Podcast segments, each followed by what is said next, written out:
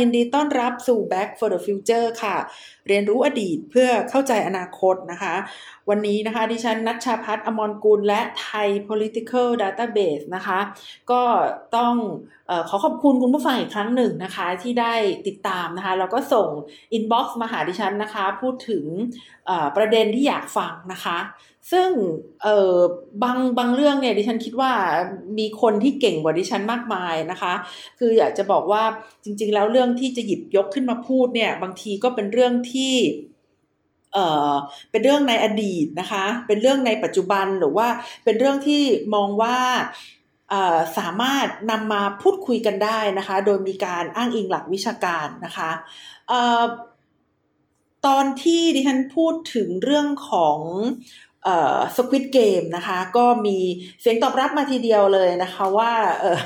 เอออยากได้อะไรเบาๆแบบนี้นะคะ ไม่ไม่ได้อยากได้อะไรหนักมากนักนะคะ เพราะว่าเออมันอาจจะมันอาจจะ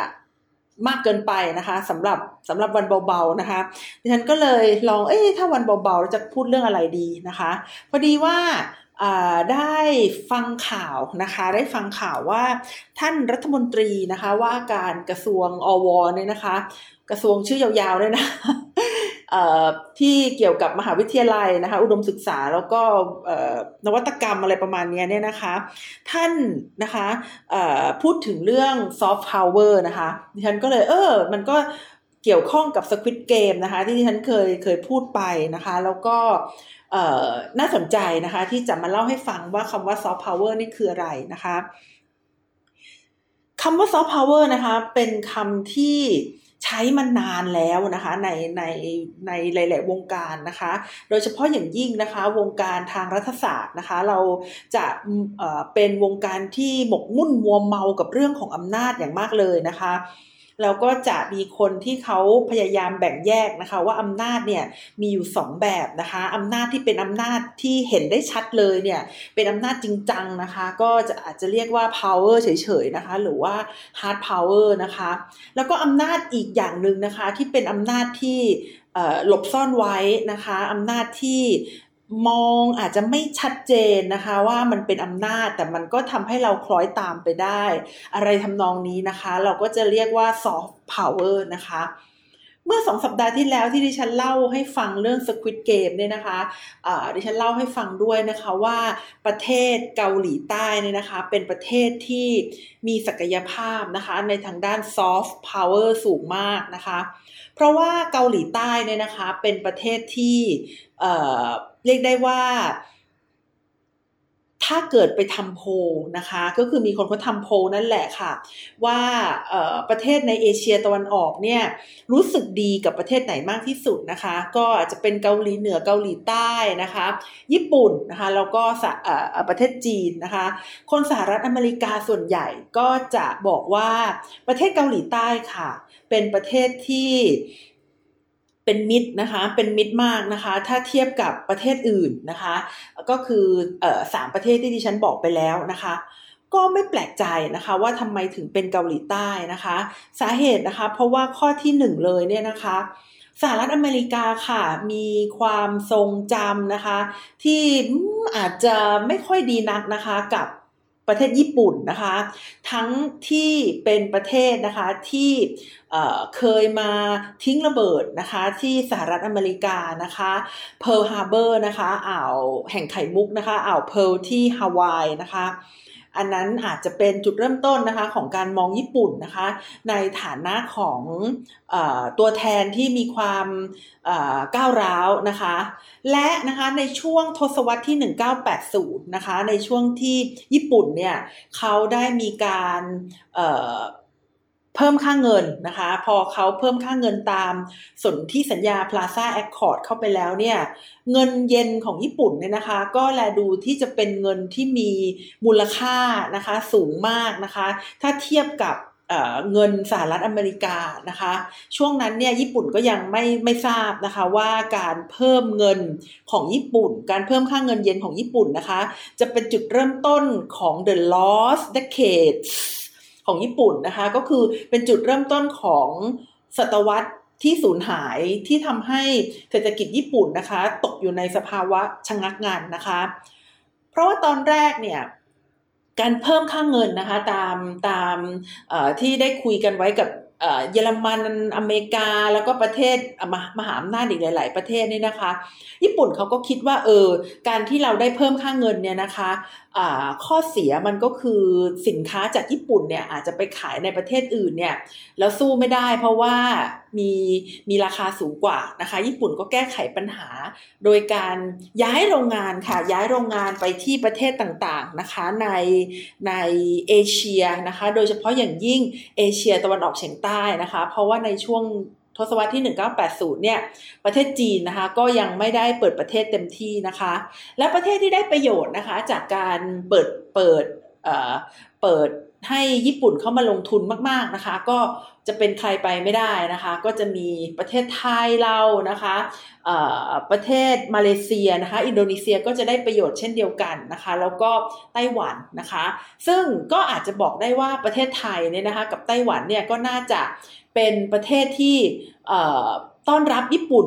ค่อนข้างที่จะดีนิดนึงนะคะ เพราะว่าความทรงจำนะคะ เกี่ยวกับสงครามโลกครั้งที่สองเนี่ยไม่ได้เลวร้ายนะคะ เท่ากับประเทศอย่างเช่นฟิลิปปินส์นะคะ มาเลเซียหรือว่าอินโดนีเซียนะคะ ซึ่งเขาเนี่ย ตกอยู่ภายใต้สภาวะสงครามนะคะ เพราะว่าเขาเป็นเมืองขึ้นนะคะของอังกฤษแล้วก็ฝรั่งเศสแล้วก็ฮอลแลนด์ก่อนหน้านี้นะคะ แล้วพอพอญี่ปุ่นเข้ามาเนี่ยพวกประเทศ เจ้าอาณานิคมก็หนีออกไปหมดเลยนะคะ แล้วประเทศเหล่านี้ก็จะต้องสู้กับญี่ปุ่นตามลำพังนะคะ ซึ่งซึ่งถ้าเกิดเคยใครใครเคยอ่านนะคะ หรือว่าดูนิทรรศการเกี่ยวกับสงครามโลกครั้งที่สองนะคะ ที่ญี่ปุ่นเข้ามาบุกในเอเชียตะวันออกเฉียงใต้แล้วเนี่ยนะคะ ก็จะรู้สึกสะเทือนใจมากนะคะว่าว่าช่างเป็นสงครามที่ที่โหดร้ายมากนะคะ แล้วก็เอ่อ เรียกได้ว่าสูญเสียมากมายเลยทีเดียวนะคะ ส่วนความทรงจำของไทยนะคะ ถ้าอยู่กับญี่ปุ่นเนี่ยก็จะไม่ได้เลวร้ายขนาดนั้นนะคะ ก็จะออกมาในแง่มุมที่ดีกว่าที่คิดนะคะ ก็ก็คือค่อนข้างที่จะสวยงามนะคะ ถ้าเทียบกับประเทศอื่นๆนะคะที่ตกอยู่ภายใต้คู่สงครามนะคะกับญี่ปุ่นนะคะกลับมาที่สหรัฐอเมริกาอีกนะคะ สหรัฐอเมริกานะคะก็มีความทรงจำกับญี่ปุ่นที่ไม่ได้ดีมากนักนะคะ ไม่ได้ดีมากนักนะคะ แล้วก็ถ้าใครนะคะได้เป็นคนในยุคเอ็กตีสนะคะแล้วก็ได้ดูหนังในยุคนั้นนะคะ ก็จะเข้าใจนะคะว่าโดยส่วนใหญ่นะคะ ตัวร้ายในหนังเนี่ยนะคะ ก็จะเป็นจะเป็นญี่ปุ่นนะคะ ญี่ปุ่นเนี่ยก็ก็จะไม่ไม่ได้อยู่ในสถานภาพของ พระเอกนะคะหรือว่าผู้ช่วยเหลือสักเท่าไหร่นะคะ ส่วนใหญ่ก็จะเป็นตัวร้ายนะคะ นี่คือญี่ปุ่นนะคะ มาที่เกาหลีต้เกาหลีเหนือนะคะ เกาหลีเหนือเนี่ยก็อย่างที่เราได้เห็นนะคะว่าเกาหลีเหนือเนี่ยเขามีการทดลองขีปนาวุธข้ามประเทศนะคะ แล้วก็การใช้อำนาจนะคะที่ค่อนข้างตามใจตัวเองนะคะ หรือว่าไม่ค่อยเป็นธรรมของ ผู้นำประเทศนะคะ ก็เลยมองเกาหลีเหนือนะคะไม่เป็นไม่เป็นมิตรเช่นเดียวกันนะคะ ส่วนจีนนะคะ จีนเนี่ยในระยะแรกเนี่ยก็ดูจะเป็นคอมมิวนิสต์นะคะ แต่พอหลังจากนั้นเนี่ยนะคะสหรัฐอเมริกาได้มีการเปิดนะคะการทูตนะคะคุยกับจีนนะคะในสมัยของประธานาธิบดีริชาร์ดนิกสันนะคะ พร้อมๆไปกับการถอนตัวนะคะออกจากภูมิภาคเอเชียตะวันออกเฉียงใต้ ตอนนั้นนะคะภาพลักษณ์ของจีนนะคะก็ก็ไม่ได้ไม่ได้เลวร้ายมากนะคะ เพราะว่าศัตรูในแถบเอเชียตะวันออกเฉียงใต้เนี่ยจะเป็นเวียดนามมากกว่านะคะ จะเป็นเวียดนามเหนือนะคะมากกว่า จีนนะคะ จะเป็นรัสเซียนะคะมากกว่าจีนนะคะ แต่ว่าพักหลังๆเนี่ยค่ะ ภาพลักษณ์ของจีนนะคะ ในสายตาของสหรัฐอเมริกาเนี่ยก็ต้องบอกได้เลยนะคะว่าค่อนข้างที่จะแย่ลงเป็นอย่างมากนะคะทำไมดิฉันถึงได้พูดคำนั้นขึ้นมานะคะ เพราะว่า สโลแกนหาเสียงนะคะของประธานาธิบดีโดนัลด์ทรัมป์นะคะที่ประสบความสำเร็จนะคะแล้วก็ทำให้ท่านเนี่ยได้กลายเป็นประธานาธิบดีนะคะในการเลือกตั้งปี 2016 นะคะก็คืออ การหาเสียงเลือกตั้งที่ผลักนะคะให้ประเทศจีนเนี่ยเป็นศัตรูนะคะของประเทศนะคะเป็นศัตรูของสหรัฐอเมริกานะคะการพูดขึ้นมาอย่างนั้นนะคะของประธานาธิบดีทรัมป์เนี่ยมันไม่ได้หมายความว่าทรัมป์ทำให้คนอเมริกันเกลียดจีนนะคะ แต่มันต้องหมายความว่า ประธานาธิบดีทรัมป์เนี่ยได้ใช้ความหวาดกลัวนะคะ ได้ใช้ความไม่ไว้วางใจนะคะ ที่คนอเมริกันนะคะมีต่อจีนเนี่ยในการที่จะเร่งนะคะทำให้ความรู้สึกนี้ออกมามากขึ้นนะคะทำให้สามารถดึงความรู้สึกนะคะของคนอเมริกันเนี่ยที่ไม่ชอบจีนนะคะให้หันมาเชียร์ทรัมป์นะคะแล้วทรัมป์ก็จะเป็นผู้ที่จะ จัดทำนโยบายนะคะในการที่จะไปกำราบนะคะศัตรูของประเทศนะคะในตอนนั้นเนี่ยก็คือสหรัฐอเมริกานั่นเองนะคะแล้วถ้าเกิดเราดูแล้วว่าเกาหลีเหนือก็ไม่ใช่นะคะ ญี่ปุ่นก็ไม่ใช่นะคะ จีนก็ไม่ใช่เนี่ยแล้วประเทศอะไรนะคะก็ ต้องเป็นเกาหลีใต้นั่นเองนะคะ แล้วนี่ก็เป็นสาเหตุหนึ่งนะคะ ที่ทำไมนะคะวัฒนธรรมเกาหลีใต้เนี่ยถึงกลายเป็นซอฟต์พาวเวอร์นะคะหรือเป็นอำนาจนะคะอำนาจที่มองไม่เห็นนะคะอำนาจที่ไม่ได้เป็นอำนาจที่กดบังคับหรือว่ากีดกันหรือว่าสั่งการนะคะ แต่เป็นอำนาจที่ทำให้คนนะคะที่ อยู่ภายใต้อำนาจเนี่ยนะคะทำด้วยความเต็มใจนะคะนี่ก็เป็นเรื่องของอความมีซอฟต์พาวเวอร์อย่างมากนะคะของเกาหลีใต้นั่นเองนะคะ ทีนี้ท่านรัฐมนตรีอวเนี่ยนะคะ ท่านก็คงจะมองเห็นนะคะ แล้วก็คิดว่าสามารถที่จะ ดึงจุดนี้นะคะของประเทศไทยนะคะให้มีซอฟต์พาวเวอร์นะคะให้ประเทศไทยเนี่ยเป็นซอฟต์พาวเวอร์นะคะได้เหมือนกันนะคะโดยการสร้างมรดกทางวัฒนธรรมนะคะจับมือกับ CLMV นะคะแล้วก็อินเดียนะคะในการที่จะสร้างเเขาเรียกว่าเป็นอาเซียน cultural heritage นะคะหรือว่าเป็น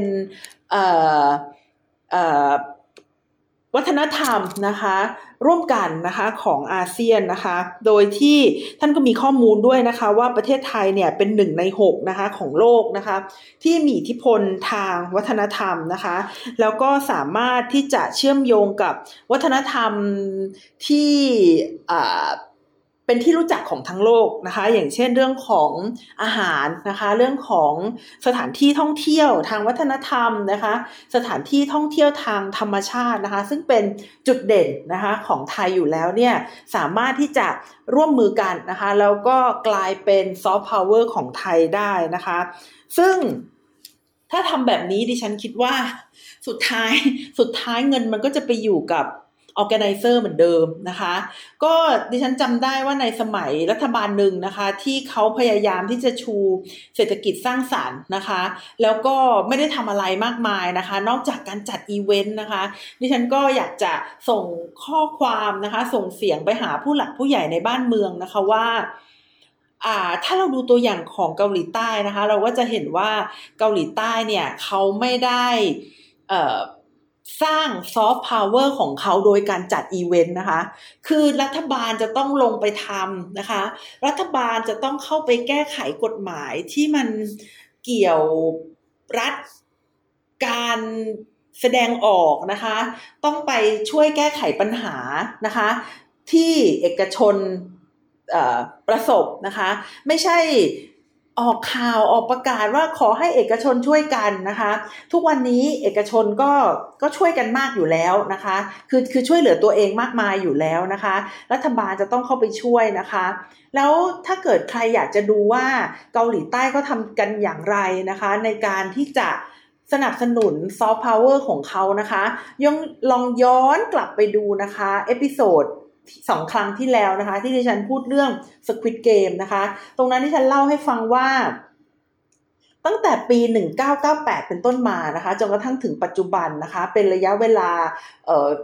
20 กว่าปีเนี่ยนะคะ เกาหลีใต้เนี่ยเขาทำอย่างสม่ำเสมอมากนะคะ แล้วเม็ดเงินที่ลงไปในอุตสาหกรรม ความคิดสร้างสรรค์นะคะ หรือว่า creative economy ของเขาเนี่ย มันมากมาย มันต่อเนื่องนะคะ แล้วมันก็ เรียกได้ว่าครอบคลุมนะคะเขาไม่ได้ให้เงินเอกชนไปไปทำหนังมากระตุ้นให้คนมีความคิดสร้างสารรค์นะคะเขาเขาไม่ได้ทำง่ายๆแบบนั้นนะคะ แต่สิ่งที่รัฐบาลเกาหลีใต้ทำเนี่ยก็คือเขาสร้างระบบนิเวศนะคะของวัฒนธรรมนะคะ ระบบนิเวศของซอฟต์พาวเวอร์ด้วยนะคะ เพื่อที่จะให้ ซอฟต์พาวเวอร์ของเขาเนี่ยเติบโตนะคะกลายเป็นอุตสาหกรรมที่เราเห็นกันอยู่ในทุกวันนี้นะคะเออก็เรียกได้ว่าเขาทำจริงจังนะคะ เพราะฉะนั้นถ้าเราจะทำเราก็ต้องทำจริงจังด้วยนะคะดิฉันคิดว่าท่านรัฐมนตรีเนี่ยพูดเรื่องนี้มาในช่วงที่ถูกยุคถูกสมัยจริง ๆนะคะ เพราะว่าในยุคปัจจุบันนี้เนี่ยถ้าเราไปดูแล้วเนี่ยนะคะ เราก็จะเห็นว่า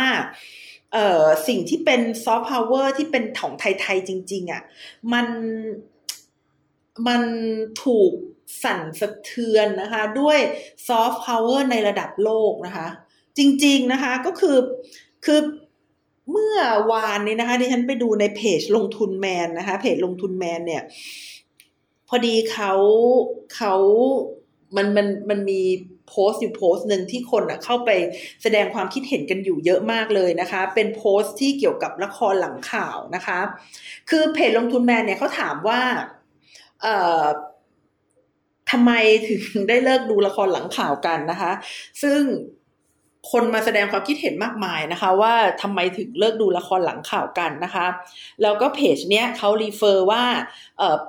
ก่อนหน้านี้เนี่ยสองพันกว่าคนเนี่ยนะคะเขาบอกว่าที่เขาไม่อยากดูละครหลังข่าวเนี่ยเป็นเพราะว่าเนื้อเรื่องเนี่ยมันมัน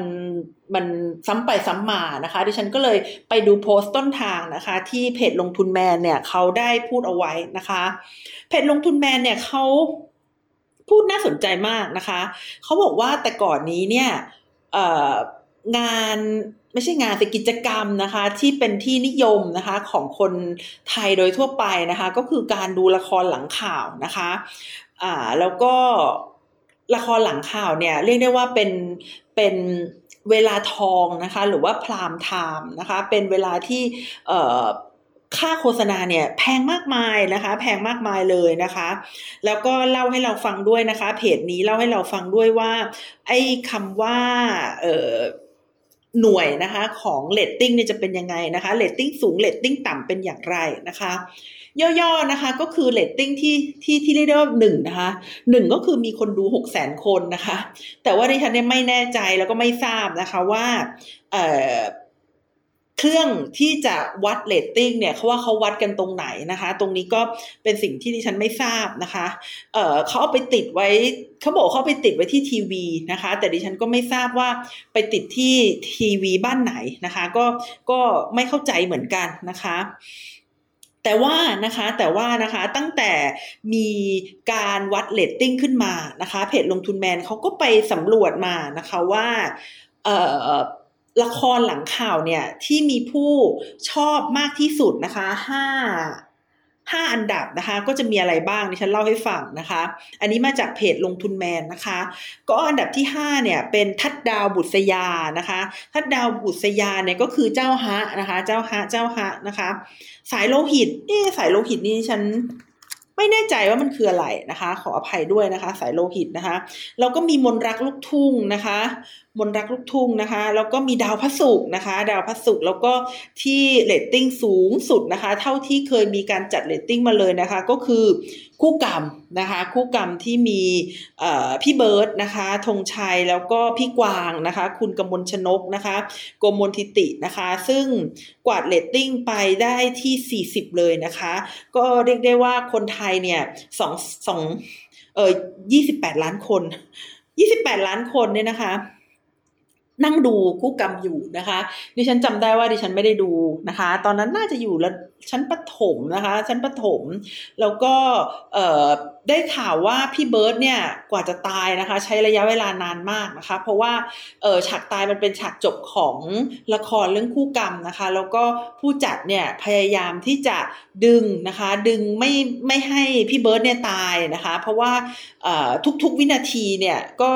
คือเงินนะคะเงินค่าโฆษณาที่จะเข้ามานะคะที่ ละครเรื่องนี้นะคะ ก็ได้ทำให้เกิดเสียงวิพากษ์วิจารณ์นะคะ โดยทั่วไปว่านานมากนะคะกว่าจะตายนะคะ ก็ลุ้นให้กำลังใจพี่กวางนะคะกับกับพี่เบิร์ดนะคะเออดิฉันเข้าไปดูคอมเมนต์แล้วเนี่ยนะคะคอมเมนต์หลาย ๆ คอมเมนต์เนี่ยเขาก็บอกว่าที่ไม่อยากดูละครไทย เพราะว่ามันรีลันนะคะ มันรีลันแล้วมันก็ เออ พูดง่ายๆคือเบื่อนะคะ หลักๆก็คือเนื้อหาเนี่ยมันก็จะมีเป็นการเรื่องของการแย่งแย่งสามีนะคะ การแย่งสามีซึ่งดิฉันเนี่ยก็ได้ตั้งข้อสังเกตไว้นานแล้วนะคะว่าจริง ๆ แล้วเรื่องการแย่งสามีนะคะ ในละครไทยเนี่ยมันสืบทอดมาจากนะคะ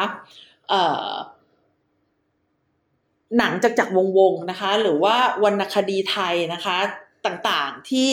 ที่ดิฉันตอนเด็กๆอะ่ะตอนเด็กเลยนะคะ ตอนประถมต้นๆเลยเนี่ย เคยดูในตอนเช้าวันเสาร์อาทิตย์นะคะ ก็จะมีเอ่อพระเอกนะคะ ซึ่งก็จะเอ่อเป็นเป็นเป็นเจ้าชายหรือเป็นใครสักคนหนึ่งที่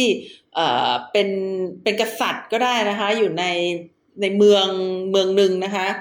เอ่อสมมุติว่าพาราณสีเนี่ยนะคะ เสร็จแล้วก็จะมีอ่ามีการ แย่งชิงกันนะคะ ระหว่างภรรยาหลวงและภรรยาน้อยนะคะ จะตบตีกันนะคะ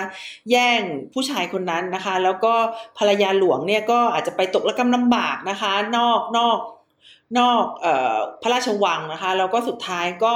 ความดีนะคะก็ย่อมเอาชนะความไม่ดีนะคะ อย่างเช่น เรื่องสนุน้อยเรือนงามนะคะ หรือว่าเรื่อง อะไรอะดิฉันก็จำไม่ได้แล้วอะที่ที่เป็นละครตอนเช้าๆที่ดูนะคะ ซึ่งมันสอดคล้องกับวรรณคดีไทยอยู่พอสมควรนะคะ ในความคิดของดิฉันก็เลยคิดว่าอ่า มันมันเป็นคาแรคเตอร์นะคะของตัวละครไทยเนี่ยที่จะต้องมีการตบตีแย่งชิงนะคะพระเอกนะคะแล้วก็ในที่สุดแล้วนะคะความดีนะคะก็จะเอาชนะความไม่ดีนะคะแต่กว่าที่ความดีจะเอาชนะความไม่ดีได้นะคะ คนที่เป็นนางเอกเนี่ยก็จะต้องโดนเข้าใจผิดนะคะอะไรมากมายเลยทีเดียวนะคะ เพราะฉะนั้นตัวละครในใน พวกนี้ในวรรณคดีพวกนี้นะคะแล้วก็เอามาทำเป็นหนังเนี่ยจะเป็นตัวละครแบนๆแล้วก็ไม่ค่อยมีมิติใด ๆนะคะ ตัวละครแบนๆแล้วก็ไม่ค่อยมีมิติใด ๆนะคะ คือคือเราก็จะเห็นพระเอกเนี่ยก็จะรวยๆนะคะ แต่ว่าก็ไม่ได้ทำงานอะไรนะคะ ผู้หญิงก็จะเออก็ก็แย่งกันนะคะ แล้วเอ๊ก็มันมันมันก็จะเป็นแนวแนวนี้นะคะ ตั้งแต่อดีตนะคะ จนกระทั่งถึงปัจจุบัน เพราะฉะนั้นนะคะถ้าไม่ปรับเนี่ยมันก็จะแย่เลยนะคะ เพราะว่าอะไรนะคะ เพราะว่าปัจจุบันนี้เนี่ยมันมีแพลตฟอร์มมากมายนะคะ อย่างเช่น YouTube นะคะ Facebook นะคะ ซึ่งเขาเปลี่ยนเป็น Metaverse แล้วเนี่ยนะคะ แล้วก็อีกหลาย ๆ แพลตฟอร์มนะคะ อย่างเช่น Netflix ด้วยทีเดียวเนี่ยนะคะ ที่เข้ามานะคะ เข้ามาเเรียกได้ว่า แย่งชิงเวลาไปนะคะ โดยเฉพาะเเวลาที่เรียกได้ว่า prime time นะคะ คือมันจะยากแล้วแหละที่จะระดมคนมานั่งดูทีวีนะคะ ในช่วงเวลาเดียวกันนะคะ เหมือน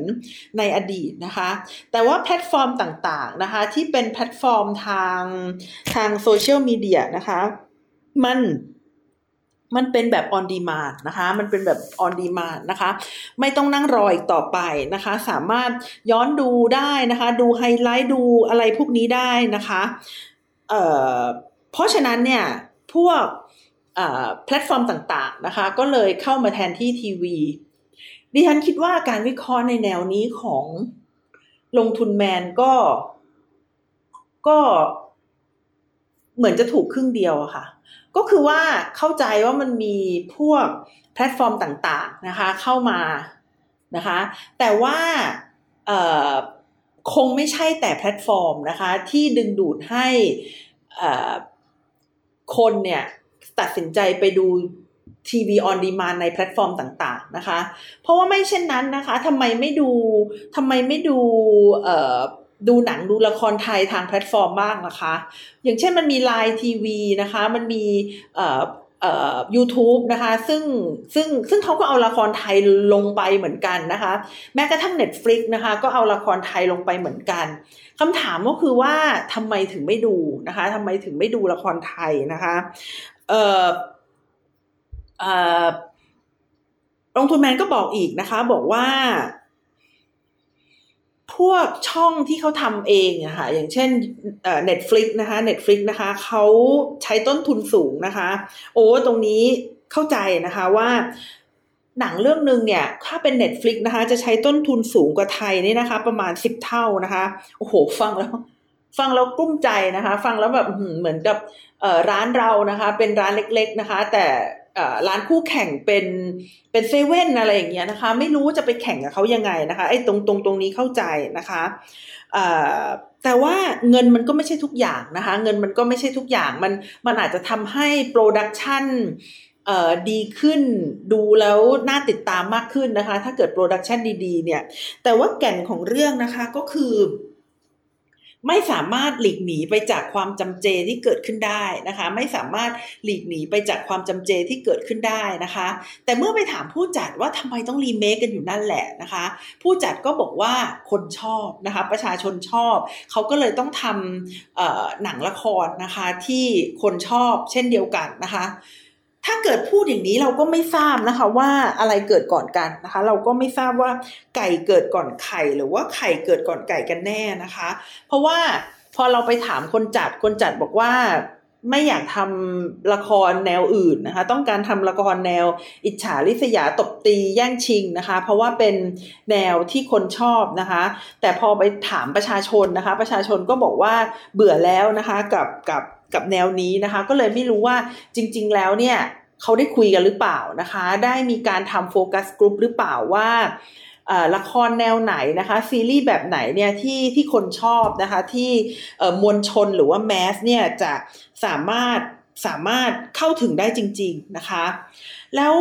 พอพูดถึงเรื่องของเงินทุนเนี่ยมันก็มันก็เออคือ คือดิฉันอะก็กลัวมากเลยเวลารัฐจะเข้ามายุ่งอะไรอะค่ะ คือคือเมื่อกี้ดิฉันเล่าให้ฟังว่าทางเกาหลีใต้เนี่ยนะคะ รัฐบาลเขาแทบจะทุกคนเลยนะคะ ประธานาธิบดีทุกคนเนี่ยเขาลงมาเอาเงินไปลงทุนกับธุรกิจซีรีส์หนังละครเพลงอะไรพวกนี้นะคะมาโหรานเลยเอาเงินมาลงทุนเยอะมากนะคะ แล้วก็เอามาลงทุนใน เอ่อพวกของโรงเรียนนะคะ พวกของเทคโนโลยีนะคะ การฝึกอบรมคนให้มี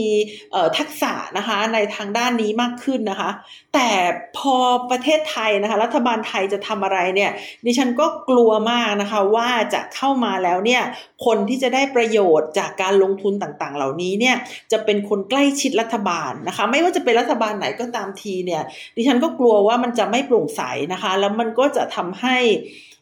เกิดความเหลื่อมล้ำนะคะ ภาคเอกชนที่เขามีฝีมือแต่เขาไม่มีโอกาสที่จะได้ประมูลนะคะหรือว่าได้รับเงินสนับสนุนจากภาครัฐเนี่ยเขาก็อาจจะยิ่งเสียโอกาสเข้าไปใหญ่นะคะคนที่ได้ประโยชน์เนี่ยก็อาจจะไม่คิดจะปรับปรุงตัวเองนะคะ ในการที่จะทำตัวเองเนี่ยให้ให้ ได้ได้รับความสนใจจากผู้ชมนะคะ เพราะฉะนั้นก็ไม่จำเป็นต้องทำละครดีๆออกมา ในที่สุดแล้วถ้ารัฐบาลเข้ามาช่วยนะคะ แต่ถ้าเกิดเป็นการเข้ามาช่วยให้คนบางคนหรือว่าบางกลุ่มเท่านั้นนะคะ ในที่สุดแล้วไม่ช่วยยังจะดีสักกว่านะคะ เพราะว่าช่วยแล้วเนี่ย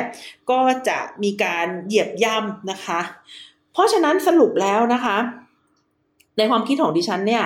การมีแพลตฟอร์มนะคะ มันมันไม่ได้แย่มากนะคะ คือการมี Netflix มี YouTube มี Metaverse หรือว่า Facebook มี TikTok อะไรพวกนี้มันไม่ได้แย่มากนะคะ มันมันมันทำให้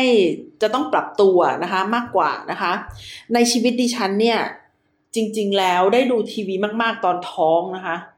ไม่ใช่สิตอนคลอดลูก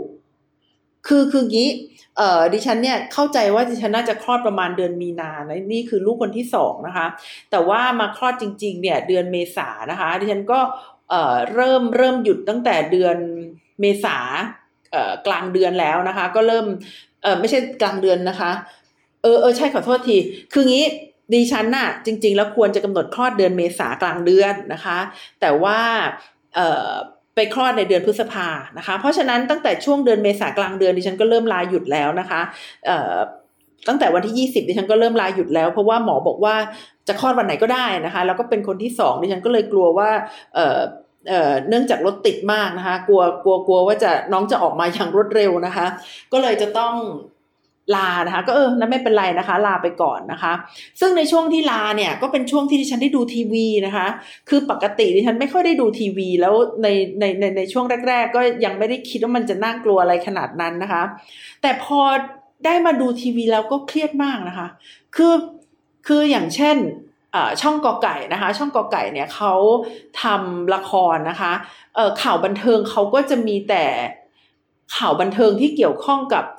ละครของช่องกอไก่นะคะ โอ้โห คือคือจะบ้าตายอะค่ะ คือคือดูข่าวจบแล้วเนี่ย มันก็จะมีช่วงเวลาบันเทิง ก็จะมีแต่เรื่องนั้นแหละเรื่องละครที่ที่ที่ช่องนั้นนะคะ เอามานะคะ ช่องขอไข่ก็เป็นเหมือนกันนะคะ ช่องคอควายก็เป็นเหมือนกันก็คือเขาจะไม่ทำข่าวบันเทิงเรื่องอื่นกันแล้วเหรอนะคะทำแต่ข่าวบันเทิง เฉพาะตัวเองหรือนะคะ แล้วพอดู ละครดิฉันก็เครียดนะคะ คือ คือดิฉันเป็นคนจริงจังกับชีวิตมากเกินไปนะคะ หลาย ๆ คนพูดดูแล้วมัน ดูแล้วมันไม่สมเหตุสมผลนะคะเอแล้วก็ดูแล้วมันก็เครียดนะคะ คือคือคนเขาบอกว่าดูละครแล้วสบายสบายฉันดูแล้วเครียด เอ่อ แล้วก็ แล้วก็เลยดูไม่ได้นะคะ ในที่สุดก็ ก็ต้องไปสมัครเคเบิลทีวีนะคะ ก็ต้องเสียตังค์ไป แต่ว่าช่วงนั้นโชคดีที่ เอ่อ พอดีมันมี AIS Play นะคะ มันก็เลยเดือนหนึ่งมันก็ไม่ได้แพงมากนักนะคะ โอ้ตายแล้วโฆษณาให้ AIS Play ไปเลยนะคะ ต้องขออภัย คือคือจริง ๆ จะบอกว่าอยากหมายมั่นปั้นมือว่าว่าจะซื้อซื้อเอ่อเคเบิลทีวีเจ้าหนึ่งนะคะ แต่ว่าโหมันเดือนละพันห้านะคะดิฉันก็อืมเดือนละพันห้านะคะก็ อืมคือคือ เป็นเงินที่เยอะพอสมควรนะคะ ถ้าเกิดจะต้องเสียไปเดือนละพันห้านะคะ ก็เลยไม่เอานะคะ ทีนี้พอดีมันมีอีกเจ้าหนึ่งเนี่ย บอกว่าเดือนละสองร้อยนะคะ ดูในมือถือได้ฉันก็เลยเอาเลยนะคะ ก็ดูในมือถือดูในอะไรเอานะคะ ก็เออมันมันใช้ได้นะคะ ก็เลยในที่สุดก็เลยสมัครเป็นกล่องเอานะคะก็ก็เพิ่มเงินมาอีกนะคะ แต่ว่าตอนนั้นก็ได้ได้ทดลองแล้วไงคะ ก็รู้สึกว่าเออ มันเปิดเปิดโลกดีเหมือนกันนะคะ เปิดโลกดีทำให้เราเห็นโน่นเห็นนี่นะคะ ก็เออเลยเลยไม่ได้ดูละครไทย ไม่ได้ดูทีวีไทยนะคะ ตั้งแต่นั้นเป็นต้นมา ดิฉันไม่ได้จะว่าทีวีไทยช่องไหนนะคะ ก็คือเปิดทุกช่องมันก็เหมือนกันหมดเลยนะคะ เหมือนกันหมดเลยที่เอ่อไม่รู้จะดูอะไรจริง ๆนะคะ แล้วก็อย่างเคยดูนี่เหมือนกันไอ้รายการ Asian Food Channel นะคะ คือ คือคือถ้าเป็นรายการของสิงคโปร์ทำมาเลเซียทำนะคะเออเขาจะก็มาตรฐานก็คล้ายๆเราอะแหละค่ะ แต่ว่าเวลาเขาไปเที่ยวอะค่ะ บางรายการเนี่ยเขาเขาเขาทำ production ค่อนข้างดีนะคะเอ่อแล้วเขาก็มีการเข้าไปพูดคุยเตรียมการก่อนนะคะว่าเอ่อจะไปเนี่ยร้านอาหารเนี่ย ซึ่งเปิดมาแล้วเออสามสิบปี แล้วก็คนเปิดเป็นคนหูหนวก จะคุยเรื่องอะไรบ้าง จะดึงอะไรจากร้านขายก๋วยเตี๋ยวร้านนี้ออกมาได้บ้างนะคะ แต่รายการที่คนไทยทำดิฉันก็เห็นคือคือเหมือนกับวอล์กพอปนะคะคือคือเดินเดินไปตามร้านอาหารแล้วก็ไปถามว่าอร่อยไหมจะสั่งอะไรดีนะคะ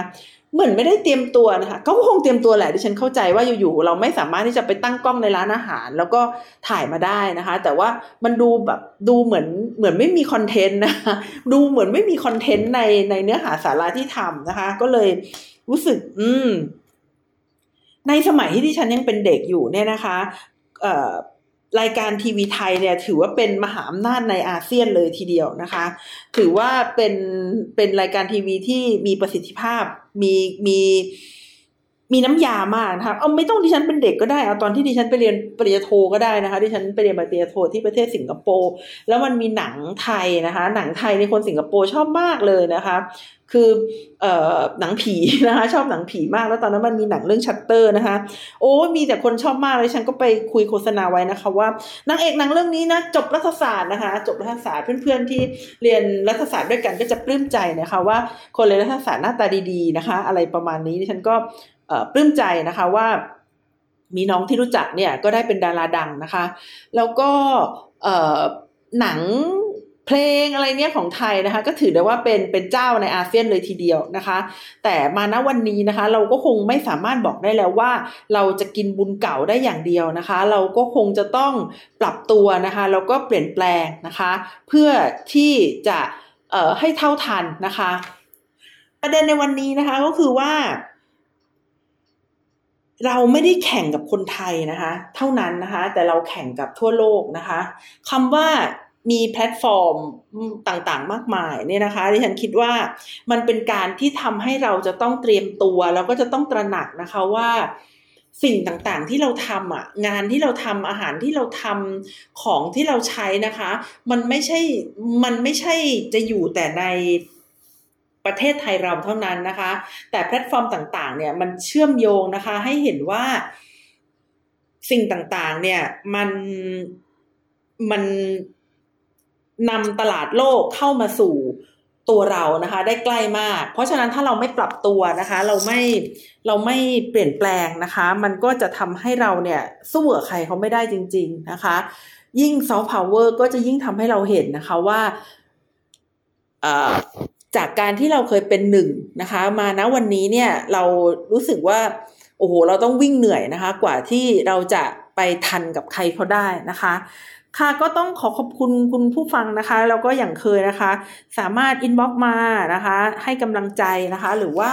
เข้ามาแนะนำติชมกันได้เสมอนะคะ วันนี้ดิฉันนัชพัฒน์อมรกุลก็ต้องขอลาคุณผู้ฟังไปก่อนนะคะ สวัสดีค่ะ Mm-hmm.